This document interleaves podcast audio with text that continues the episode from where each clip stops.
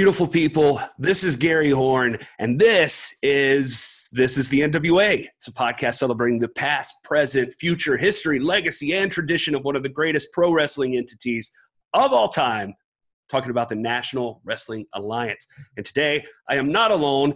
It's the big debate. We're here. Uh, I am joined by Robert Stinson, uh, academic, educator, assistant principal, uh, huge NWA fan. Robert, am I am I missing anything on you? Oh man, uh, you gave me that's too much. and, and, we're also joined by our special guest. Uh, he is uh, the he's a contributor to Pro Wrestling Illustrated, which is why he's here, and we'll talk about that in just a minute. But he's also a former WWE magazine editor. He's also the author of Pro Wrestling FAQ and the upcoming biography on the Sheik blood and fire. It's Mr. Brian Solomon. Brian, welcome. Thank you, Gary. Thanks for having me, and hello, wrestling fans. Guys, I guess uh, we'll, we'll start off and uh, loosen up here a little bit. We'll, we'll talk about how this came about. So, I, I can give you my perspective, and and and if anybody would like to jump in, feel free. But uh, I was on Twitter one day. I believe it was like the second of April, and uh, the PWI, and you know, I, I should have traced this back, and this is not this is me not doing my due diligence, but I should have looked back as to why they announced this. But for some reason, the official PWI Twitter account announced that okay, we recognize the following titles as world championships, and it was WWE, it was AEW, it was New Japan Pro Wrestling. I believe him. I, I, I can't remember if I'm missing anybody there. Yeah. Again, I should have had the the tweet. But yeah, and so yeah, was, uh, yeah. So eh, yeah, yeah. So the two WWE titles and yeah, okay, New Japan and and AEW. So that I don't know if whoever was actually tweeting that out planned on this, but it caused quite the stir in the uh, Twitter wrestling community and uh, a lot of uproar. Uh, some from me uh, because of of this guy, the NWA, and uh, and and some people. I mean, to, fair is fair. There were there were arguments for Impact. There were arguments for uh, Ring of Honor and and other uh, companies. But that's the gist of it. We got into a discussion, and, and Brian and I happen to know each other from uh, his uh, past. He's he's done a little bit with the uh, Psychotronic Film Society, my other podcast.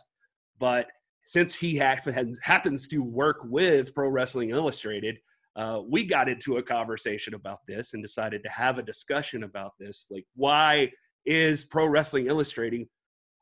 Why are they being such buttheads?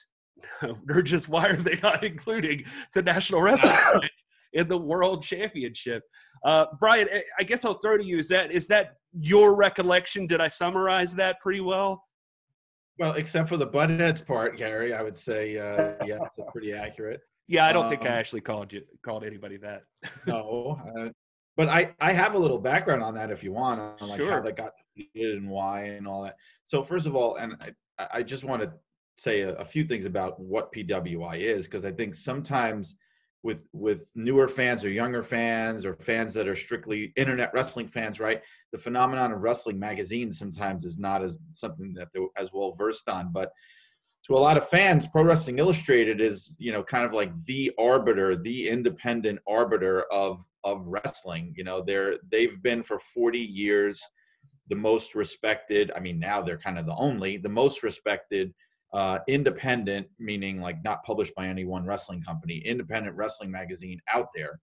And they're the last survivor. And they've done that partly because, you know, they're, they're respected within the industry. There's, they sort of, they're, they're published by a group that's been around since the 50s and 60s, even publishing wrestling magazines. So they've been around a while. And um, I can tell you, for example, like their attitude towards this is, you know, it, I spoke to the editors because I'm not you know, I don't 100% speak for Pro Wrestling Illustrated, right? I'm a contributor. I have my own thoughts and opinions. I don't always agree with what they're doing, but I kind of touch base with them to see what their perspective on this is.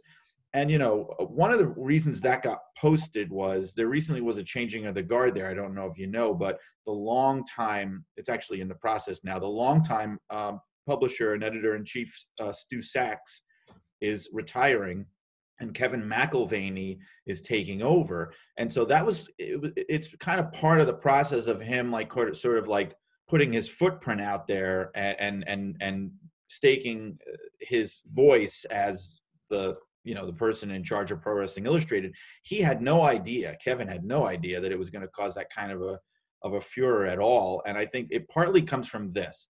So this is kind of an old school idea and I don't want to say old fashioned, but it's old school.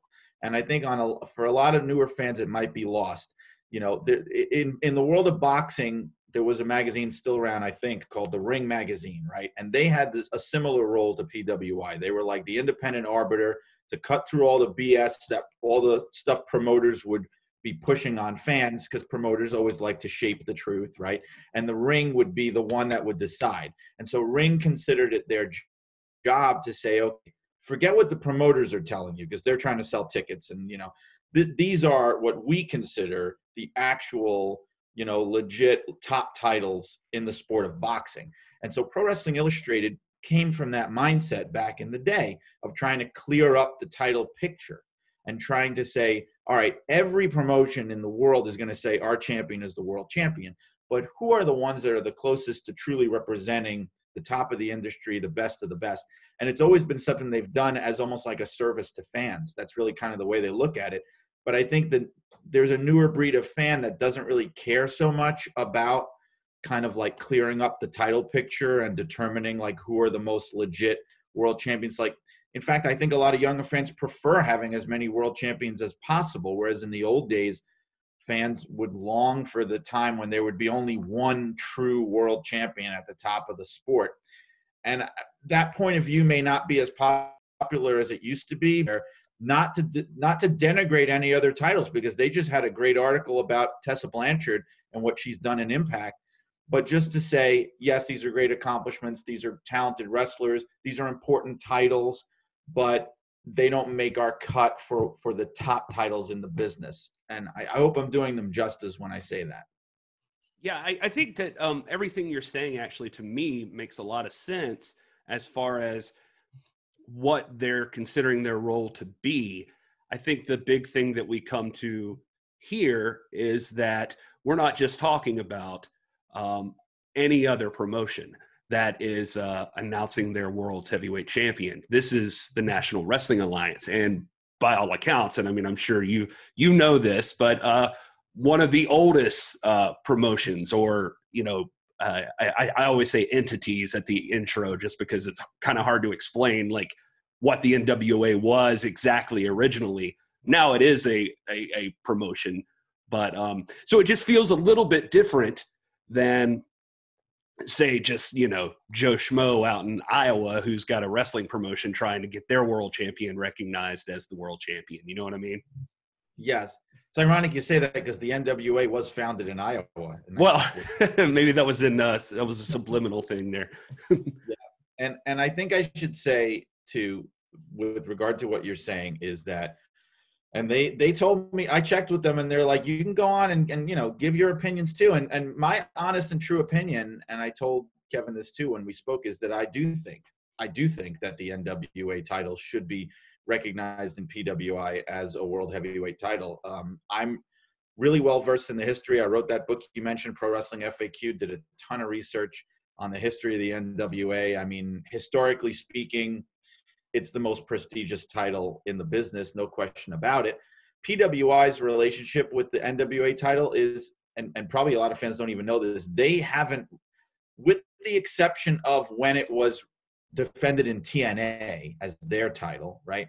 They haven't recognized the NWA title as a world heavyweight title since they split from WCW in the early 90s. Like, it, so all through the Dan Severn years, all through you know the Blue Demon years out in California and all that. So this is not like just it's not them just dropping the gauntlet now and saying oh this you know we don't like NWA power or anything. It's just they haven't. The, the only time they recognized it was when it was in TNA, and that was because it was being defended on on a stage that where it was being seen by so many people eh, eh, as as basically the number two title in the business behind WWE's title at the time. So uh, it, they have four that they recognize now, like you said, the two in WWE. the two in WWE, the AEW, and uh, All Japan. I mean, sorry, the New Japan uh, IWGP title. That's actually the the most world titles that they've ever recognized in their 40 year history. Because is four. Because they've tried to keep it as streamlined as possible. I think now. I think based on the history of the NWA and the prestige, and based on the fact that they're now being seen on YouTube and the, and the audience and the buzz for the NWA is bigger than it's been in like 25 years I think that's reason enough personally. But th- their attitude is that even with the buzz that it's got, the NWA title is still not profile among the average wrestling fan as the other titles that they recognize do. So, you know, I, I, I disagree a little bit. I think it should be in there, and I have my reasons, but they have theirs. It's not really much of a debate if you just agree with us, Brian. So, uh, Robert, did you do you want to jump in there? Sure. Uh, I, I I grew up with PWI. I'm from you know Georgia, and uh, when I was growing up in the '80s, we had Crockett Promotions. We we saw the WWF maybe for an hour on uh, on Sundays. Um, everything I learned about wrestling outside of Crockett country and NWA country came through PWI. I remember growing up, they recognized four championships. It was the WWF title, the NWA title, the AWA title, and the World Wrestling Council. I remember Carlos Colon holding that title for so many years. And then uh, something huge happened. It was about the time that Stan Hansen ended his run as uh, the AWA champion. Um, the PWI stripped AWA of, a, of its world title status, and that was a big deal. I'd never seen that happen. I mean, for years and years, from 1977 to 78, all the way up to 86, 87, I've been reading PWI, I'd spend my allowance on it, and I just you know, it, it seemed weird to me that AWA wasn't a, a world champion, but the rationale made sense. They had they'd gotten a uh, an ESPN contract for a while. They were airing content and shows on there, and then all that stopped. And then of course Larry Zbyszko, I think he was the champion when when uh, AWA lost its status. Uh, it just wasn't being pushed, and it didn't have that credibility anymore. And so for, for many years, the NWA, I think after the split with WCW, probably was in that boat too, where you know, it's it, it was used as a gimmick. Uh, it was used as a gimmick in the WWF. Um, they they made some comebacks that never really uh, gained traction. Didn't have the same feel, but I think it's different today. Um, and um, it's different today, especially when you're if the criteria for being recognized as a world champion is the quality is your your viewership, your quality of your talent, and the stage that you're on. Uh, AEW is uh, given a uh, is given world title status for every reason that NWA should be. They've got we, you've got the viewership. Of course, now we're not owned by a, a multi-billionaire, but we've got sound financial footing, and we've got a large viewership, and the quality of uh, of talent involved in the NWA, I think, ranks right up there with the WWE and AEW. Um, and if we're talking about what casual fans um, and the the readership of PWI, I think most casual fans, you've got a lot of like intelligent fans that study it that will know New Japan, but at least here in the states, most of your fans aren't aren't really familiar with New Japan uh, per se. Um, uh, so, not not to denigrate New Japan, I love New Japan. I think they're absolutely right to recognize that championship. But by all the criteria criteria that were just mentioned, I mean NWA meets every single one of those, and, and even more in some cases. Well, I, I think, uh, Gary, I didn't want to interrupt you if you were going to. No, no, no. You go ahead. You go ahead. So j- just to show sometimes how strict they've been over the years. So this is not like some anti-NWA thing.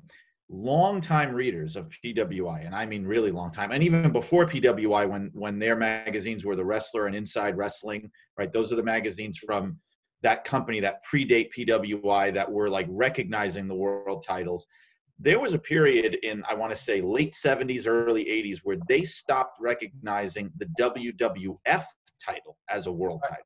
This was kind of during the era of definitely backlund and it might have even been bruno's second reign and superstar graham they weren't even recognizing that one and look the landscape of the business was really different back then so the way it was territories as you know so the way they were looking at it was the nwa title this is back then that title transcends territorial boundaries. They're going to all different parts of the country and the world. They're going to all different companies. They're going to the WWF even and defending it there.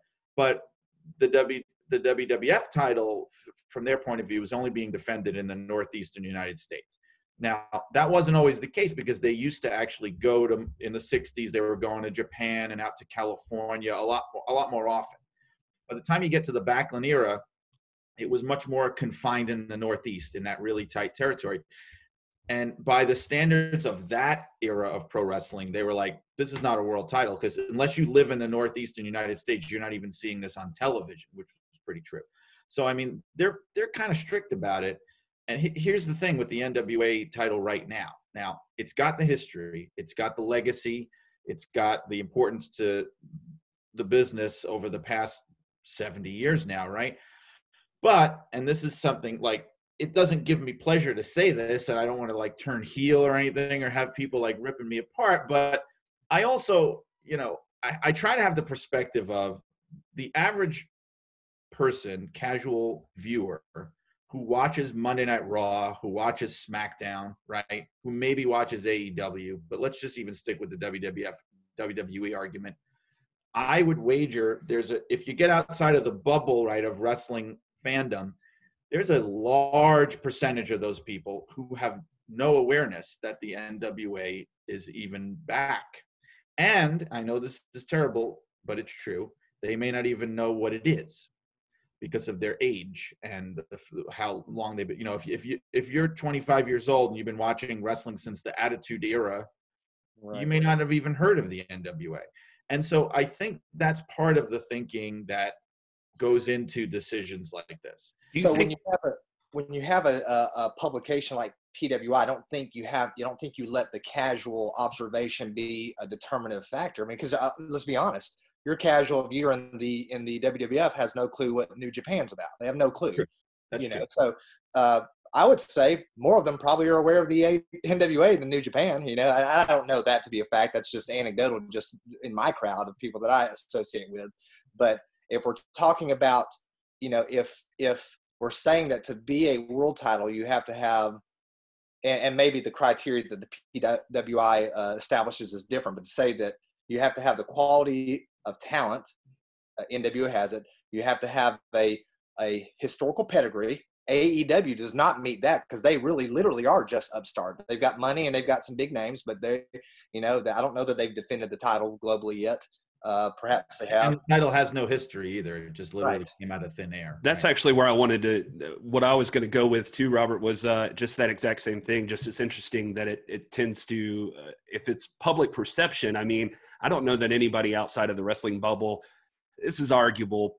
New Japan was obviously the good example, but AEW, it feels like, well, maybe they don't even know the difference between WWE and AEW. Right. Uh, a lot of the people, most of the people, maybe um, that aren't in the wrestling bubble. The the other thing that that you just brought up though is yeah, the even the global aspect of it, the World Heavyweight Championship. Nick Aldis has done the Aldis Crusade. The man's gone all over the world and defended yeah. the NWA Championship in AEW. He was about to be in Puerto Rico. You know, he was in England. He he has met the global criteria. He's just defended it on a on a cross promotional stage and an international stage. And, and, and I think only the WWE belt championships have have met those criteria. You know, yeah. than the NWAs. Yeah, and I think that, that's why I think too that strides have definitely been made in the past couple of years.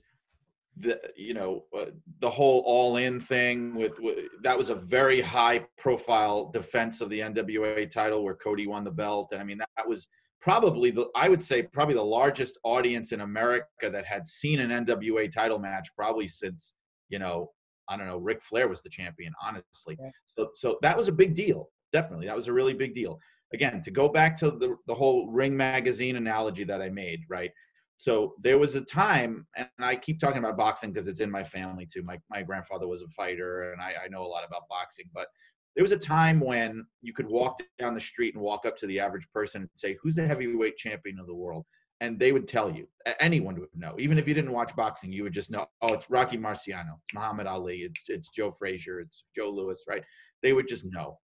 And that kind of thing was important in the recognition. And so because PWI is and again, I can't really speak to their specific criteria. I just don't I don't feel qualified to do that the very specific criteria, but I know like that's where their point of view comes from. It's like really deciding who is the the who are the champs or the champ that that embodies professional wrestling to most people or or not even just the champion but the title that embodies it to most people and once upon a time, that absolutely was the NWA. There wasn't even another title that would come come close. I mean, the, the World Wrestling Federation was at one time a member of the NWA. I mean, they recognized the NWA World Title as above their own title. Um, it's just not the the way the business is anymore, though. That's the problem. It's one of the interesting things to me is that I always tell people one of the coolest parts about the NWA title is like you could almost uh, in a sense, trace every other title that's out there now back to the NWA. So it's like it all stems from that belt that that Aldis carries, pretty much. You know, in a, I mean, y- you know, you get the idea. But uh, it, it really stinks to, to me. Just one of the parts that that I don't like is that it's like oh, just because these companies are backed by billionaires, you know, like it's like NWA doesn't have the publicity, but AEW is able to just come in and uh, just drop themselves right in the middle of things. And because they have the financial backing to just promote themselves on every channel and every commercial for any sporting event, then now they're legitimate. Whereas the NWA title's been, you know, surviving uh, even barely on life support at times, but it's it's been around since 48 you know it's just uh right it's, and, and when the nwa was founded um in in 48 you know it was it was not it, it was it was a reactionary founding it, it, the nwa was founded to recognize a championship that already existed so you could make the argument that the title goes back to 1905 it is most definitely the wellspring of every world champion that we ha- uh, championship uh, that we have today and you're absolutely right gary i mean the only argument the AEW, don't get me wrong, I like the AEW. I like Chris Jericho. I, I like Jon Moxley. I think they're they put out a great product. But the only argument they have for being a world championship caliber promotion is it's got billion billions of dollars. That's it. It's backed by billionaires. Um, and you know, I think we can make, and hopefully we'll have time here to make kind of an analytic case for the legitimacy of the NWA and the reign of Nick Aldis in particular. But uh, uh, you know, there's not a criteria that that I uh, the AEW can cross off that NWA can't cross off better than than either AEW or New Japan. I would argue. And the, the irony of it is, like you alluded to, is the NWA, the National Wrestling Alliance, was partly formed. One of the reasons it was formed was to clear up the title picture because it came from a time when there were like five or six different you know major world titles in in the business. If if you look at the, the especially the 1930s it's a complete mess. You know the new york state athletic commission was recognizing their own world champion in wrestling okay? You had um, the the original NWA which is the National Wrestling Association which was part of the National Boxing Association which was not really a company but like a governing body they had a world champion right? You had the original title with the title of Gotch. You had uh, God, there, there, there were there were a few other. Oh, there was the original AWA World Title, the original American Wrestling Association out of Boston. Paul Bowser promoter. They had their world title, and it was kind of like this this way of we want to because a lot of these wrestling promoters they had that boxing mentality too, which is we want to um, legitimize the world title because we figure it's a better draw if people don't see a million different world champions running around. So they were trying to do that very much and, and create one unified title. And the way they would do it was the champion would not just be the champion of one wrestling company, right? They'd be the champion of all of wrestling and they'd go to all the different towns, all the different promoters would use that champion. And what they did with Thesz, when because he was like the first big standard bearer, Lou Thesz, was that he'd go around unifying the title, right, to settle all disputes. That's the way the business was back then. They really were. I mean, at, their main concern was making money, but I mean, they were very serious about simplifying the title picture and making it easier for fans to understand who the real champions are. That was the attitude back then. And like you said, all the other major world titles came out of it. The AWA title branched off from it. The WWF title branched off from it. I mean, uh, you know, even um, you, you, could even make an argument that that the ECW title w- was a branch off of, of, because it was kind of a branch off of what was happening with the WWE at the time or the WWF. So I, don't know. I mean, like I, I'm I'm trying to give a little bit of the historical background. I hope I'm not rambling too much, but you know, it it just was a it was that was the attitude of the business at the time and I don't know if if it's so much the attitude today because I remember a few years ago when WWE was doing their big unification match if you remember where they had the you know the world heavyweight title and they had the WWE heavyweight title and they had the big unification there were a lot of fans that were pissed about that because they liked having two world titles in WWE they liked having more world title matches and for me, as an older fan, I, that was the most alien idea in the world to me because I want as few world champions as possible because it makes the title seem more important. You know, so I think that's that's their attitude. I think part of the fun of this, yeah, I, and, and it doesn't have to be some like heated debate. I mean, part of this, and you're not rambling at all. I, I think that what I wanted to do is I thought that this would bring some perspective. I've always been interested in the history of everything. So no matter what, I expected this conversation to get kind of historical to kind of talk about where the NWA comes from and, and that sort of thing. So I thought it would be pretty beneficial.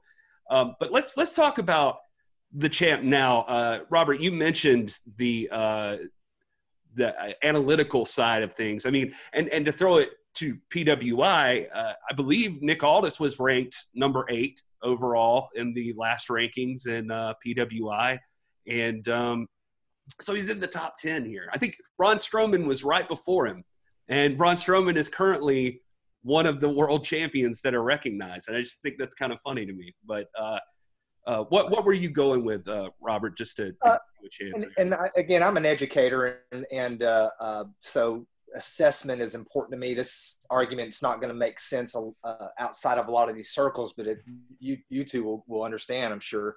Um, when you ask a teacher, no teacher will say, I love standardized testing. I love the end of course test. Most of us think that it's not fair that uh, an entire student's year's worth of progress and work is measured by one test. He might have a bad day that day, but they will also tell you that it's the best metric that we have for judging the worth of a school and if teachers are doing their job. So I don't, you know, I don't really, I mean, um, the best metric that we have out there. It's not perfect, but the best the best metric in my estimation, and I'm teachable on this, is the PWI 500 that comes out. And you know, I buy my I, buy my Pro Wrestling Illustrated faithfully every month. I go to Walmart, I get it. I look in the back. Uh, it was just a few months ago. NWA wasn't even listed among the titles. It is now. It has been for the last few issues uh, as one of the titles. It's not one of the major titles listed at the at the bottom of the PWI official ratings, but that PWI 500 issue is very important because if you look in those top 50, you kind of get an estimation of who are the real elite wrestlers out there.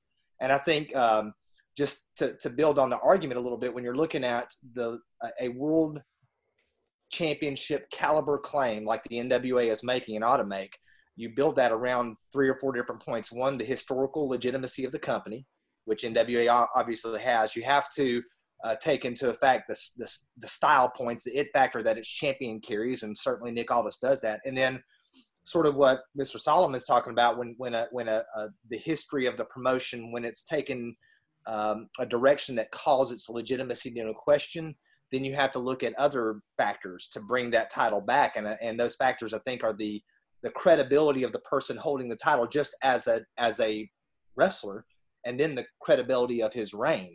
And if you look in the last couple of uh, 500 ratings, you know he's been in the top 50. To me, there's lots of variability in that top 50 in the in the PWI 500.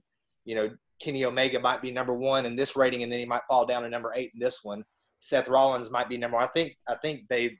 I, I haven't seen the rating, but I think Jericho is going to be number two in the next one that's coming out. Uh, he's not even in the 500. And that's because he was inactive. I get that, but the point is, and that top 50, Nick Aldis is right in there as being one of the elite. He was number 42 in the in the 2019 uh, uh, count. Then you look at his just the legitimacy of him as a wrestler to elevate NWA brand. Not that Tim Storm didn't do that; he did a great job of doing that. But Nick, you know, Nick Aldis has beaten everybody who's anybody. He's beaten all the marquee players. He's beaten AJ Styles. I think he is one of only two men to make Sting submit. He's beaten Kurt Angle. He's beaten Bobby Roode. He's beaten every name prior to his world championship reign to establish himself as a legitimate main eventer. And then you look at his reign, and you know you, he's got he's got marquee wins against Cody Rhodes. He did lose it to Cody Rhodes, but he beat Cody Rhodes. He's beaten Marty Scurll. He's beaten James Storm. He's beaten um, um, shoot everybody, man. He's beaten Flip Gordon. He's beaten uh, everybody. You know, I always see it amuses me on Twitter. Who's Nick Aldis beating? I'm like, well, he's beaten everybody he's had to. You know, but when you when you factor in all those different factors, uh, those different points, you know, analytically, the case has to be that Nick Aldis is uh, is a legitimate world championship caliber title holder and his reign elevates a brand as he's it's resuscitated a brand that for many years was wandering out there in the wilderness you know and, and pwi is a is a great publication. It would be to its credit to give it that recognition that it has has has earned again.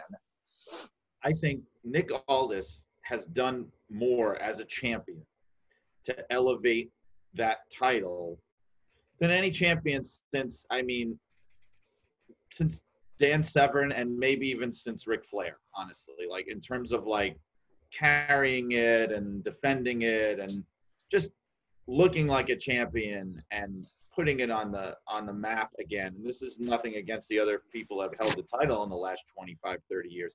Here's where I think what I think one of the issues with PWI and the NWA title over the years, it also stems from something that has to that goes back to the 80s, which is that you know, in that time period in the 80s, Jim Crockett with Jim Crockett Promotions worked very hard to basically, I don't know if it would be too far as to say it, to almost erase the history of the NWA and make it appear as if Jim Crockett Promotions and the NWA were the same thing. And I think that that caused some harm because I think you have a whole generation of wrestling fans that grew up just thinking that the NWA is only Mid Atlantic Championship Wrestling, basically, and that it was no, nothing beyond that. And uh, because that that was something that I think was it was a response to the WWF branding themselves so well.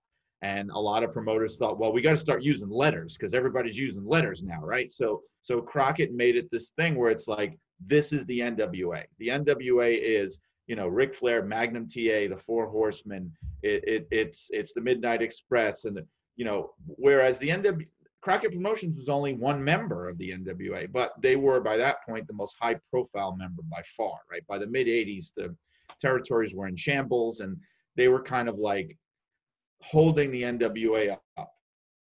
But I think because of that, what happened was Pro Wrestling Illustrated and this is as someone who was reading it back then, I think they sort of fell in line with that idea, where meaning that Crockett Promotions is the NWA.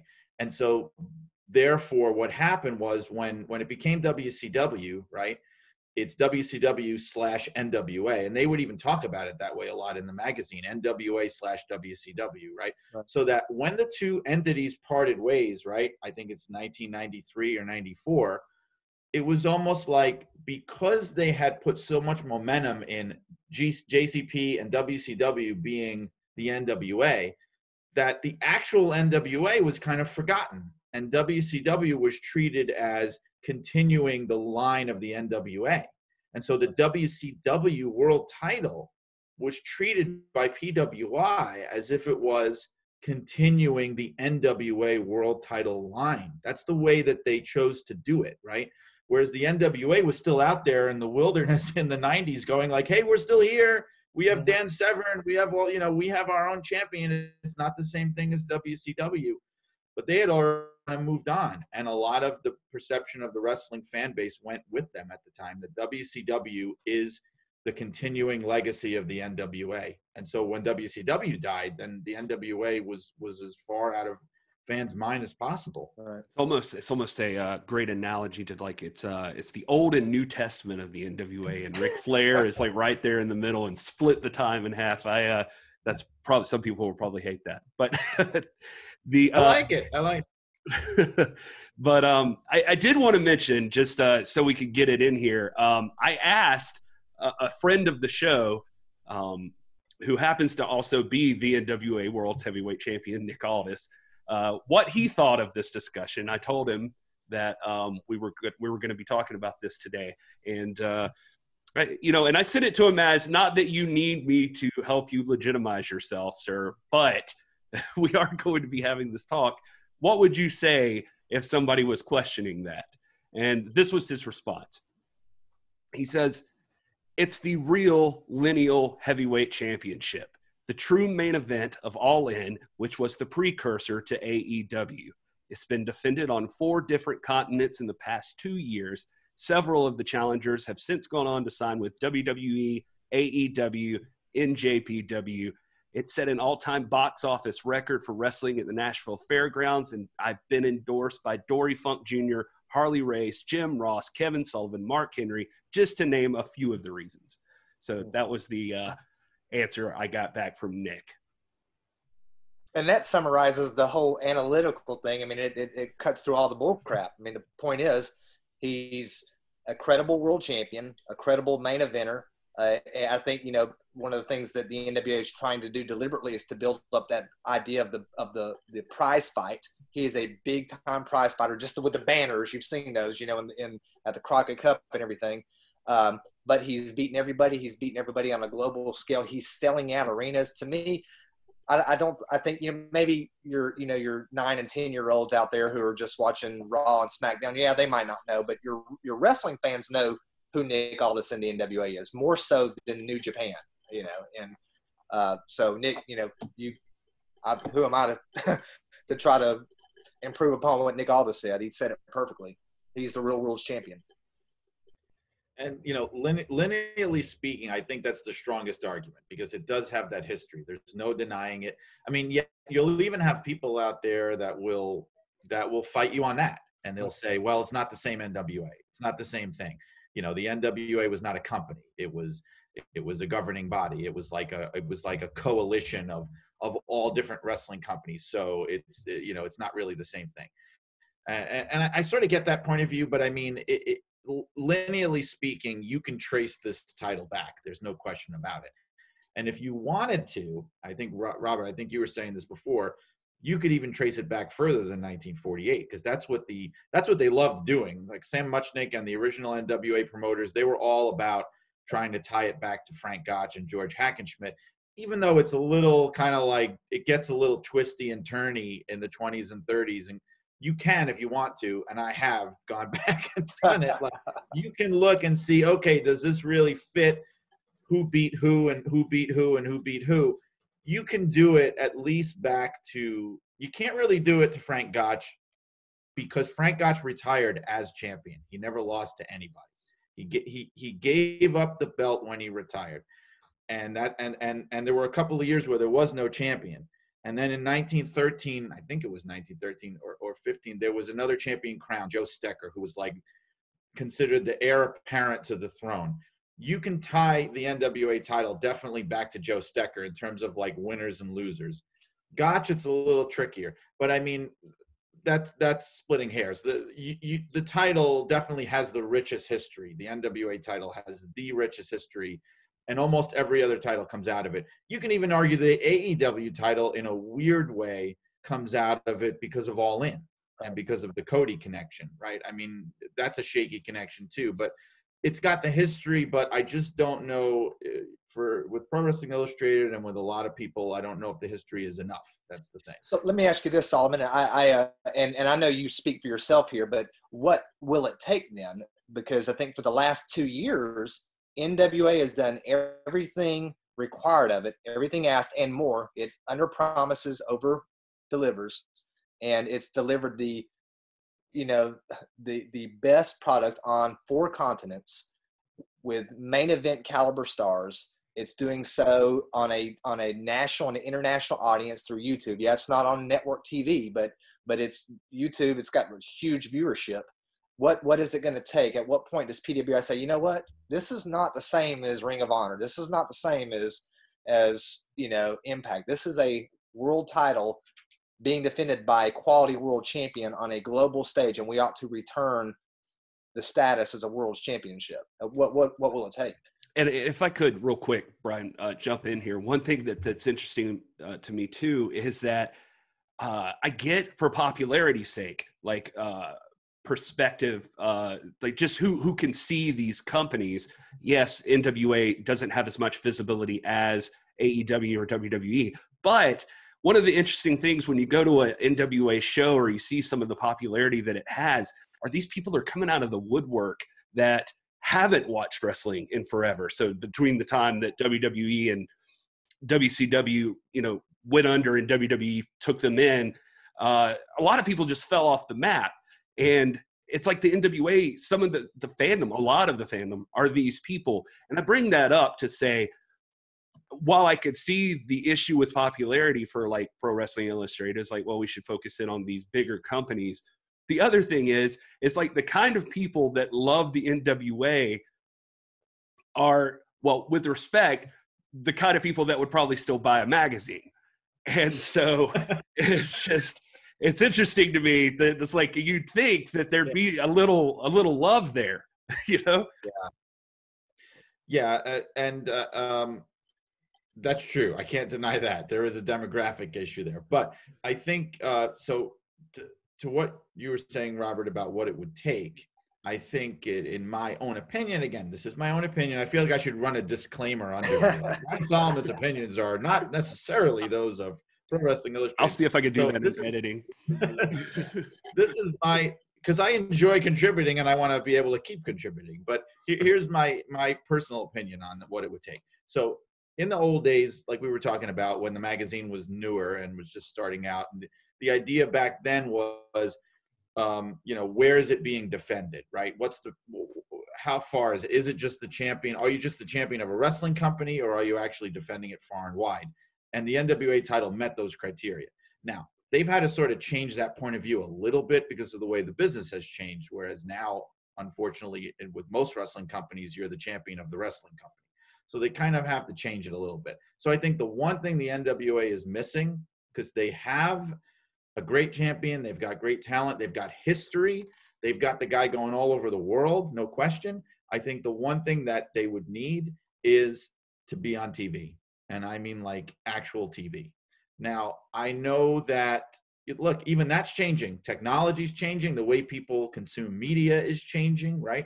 So that that whole curve is is turning and you know, you're getting a younger audience that doesn't even watch TV anymore, right? They're mainly watching streaming stuff and YouTube and all that. But I think from PWI's point of view, that would probably be the thing that would turn it around. If if they were able to parlay the YouTube show into an actual um, show on cable TV or whatever that was seen, you know, through markets across America, I think that would do it.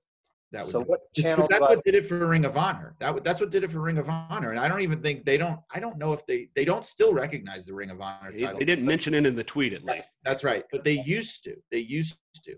And what that do we find New Japan on? And that, well, I th- okay. So I think that the whole thing with New Japan is they're trying to think not just from an American point of view. So because it is seen nationally in Japan and it is seen in other markets. It, I mean, they were on AXS TV for a long time there until Impact kicked them off. They were being seen on cable TV in the United States. It may not have been a major cable channel, but it, but they were being seen. So I think, but I think, and I could be totally wrong about this, and if I am, Kevin, I'm sorry, but I do think that the Ring of Honor title was at one time recognized, and I think the TV thing was what made the difference. And I know that definitely is what made the difference with TNA Impact for sure. Um, and one of the reasons that they don't recognize the TNA title anymore is because they're at the point now where that title is only defended like on a TV taping like once every whatever the hell it is, like month or two months. So they were sort of saying like, what kind of a title is that if you're only, you know, you're hardly it's hardly being defended anymore. So, but I think the, t- the TV thing is a difference maker.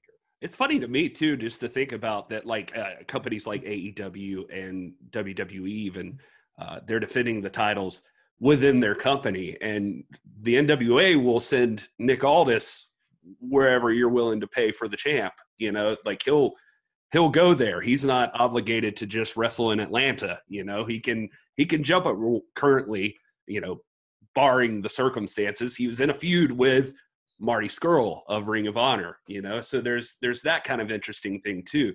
Um, so it's, it's, I'm interested in the future how that will play out. You know, when eh, given Marty's relationship with the folks in AEW and uh, and Nick's past with those people. What if what if that all spreads out? But anyway, that's off on a whole other tangent, I guess. But and I don't want you to think either that New I don't think New Japan is a is a credible, legitimate world championship. I do. I believe they have some of the finest in the world there. I just think the criteria is a little arbitrary when it comes to the NWA. It's like the standards aren't the same uh, that they hold out for for this particular brand. I don't know. Maybe you alluded, uh, Brian, to hard feelings earlier from from back during the Crockett days, but it seems I, it's not necessarily yeah. hard feelings. I, I, I don't want to make it seem like I'm saying there was hard feelings. I just think there was a, there was a little bit of confusion that went on, and I think Crockett Promotions tried to benefit from that confusion, like they wanted to be known strictly as the NWA, and I think PWI maybe got a little caught up in that in thinking too much that the NWA only was Crockett WCW and nothing else. That's all. Uh, so, well, yeah, when we just write the description, we'll be like, and Brian Solomon talks trash about Stu Saks, right? yeah, exactly. Well, I've actually talked to, um, I'm good friends with David Marquez. And um, David has told me that he's also been fighting the fight in the crusade. And he's friends with Stu as well and trying to, you know, see if Stu will or or PWI in general would would change their views on that. So I mean it's an it's an ongoing debate that's going on. It's not just this isn't just a new thing. It seems like because Kevin tweeted it out that all of a sudden it's become this hot issue, but it's been ongoing for years now. I mean That's the internet, man. Come on. That's Twitter. Yeah, no, sure. But I mean between the NWA and PWI, it, it definitely predates Billy Corgan's involvement. And by the way, I, I have to give him a lot of credit because, um, you know, the NWA now is is resembles more a wrestling company than it did in the past. But he's still allowing, and he doesn't have to do this, I'm presuming, right? I mean, he's still allowing that title to be a title that transcends and gets defended all over the place, not just the title of a wrestling company. I would personally love it if he could appear on. I mean, how amazing if he could appear on AEW Dynamite or appear on Raw or something with that with that title. I mean, I think Vince would probably sooner, you know, jump off the Golden Gate Bridge than have something like that happen. But I would love to see that where you get back to this idea of a traveling world champion. But but even even the, the traveling that he does is is very impressive. And I just think that, you know, Corgan deserves a lot of credit for letting that continue because it's one of the things that in the end, if the NWA does get this recognition, it'll be one of the reasons why. So I think this podcast is going to be one of the reasons why. I figure after we after we hang up here, you're going to get on the phone and just be like, guys, they they win, they win. Go ahead and recognize them. All right, I pictured it. Eddie, gotta talk to Eddie Elner, man. Eddie Elner is the one you got to win over. Wow, yeah. yeah. Yes. I pictured it in my head that it was going to be like as soon as we finished, you were just going to throw on like a paperboy hat or something and run out, and the the offices are right outside that door over there, and it's like just the, the newspaper factory, like stop the presses, boss, no, boss, the NWA's back. I'm gonna unbutton my shirt and there'll be an NWA T-shirt underneath. there you go. There you go. That's how we'll do it. All right. Well, I guess we're not gonna get anywhere else besides where we're at right now on this, but this has been a really fun discussion, guys. And uh, uh, Brian, I guess before we wrap completely, I know one of the things you're working on right now is that Sheik book. Uh, tell us a little bit about that. Yeah, so uh, I did write Pro Wrestling FAQ, as you mentioned before, which is more like a general reference book what I always wanted to do was write a, a, biography, a wrestler biography. So I've always been fascinated by the Sheik, and I mean the original Sheik, the Sheik from Detroit. And um, I could not believe that there'd never been a biography done, which is true. There's never been a biography written. I would probably consider him one of, if not the greatest drawing heels in the history of wrestling. So, I mean, you want to talk about transcending. I mean, he was a heel that could go to any territory, even though he had his own territory. He could go anywhere in the world and draw money as a main event heel. So I'm like, this guy deserves a biography. I think one of the reasons no one ever did it is because he was so secretive and he kept kayfabe so well that it's hard to find out details about his real life. I could definitely tell you that it's very hard.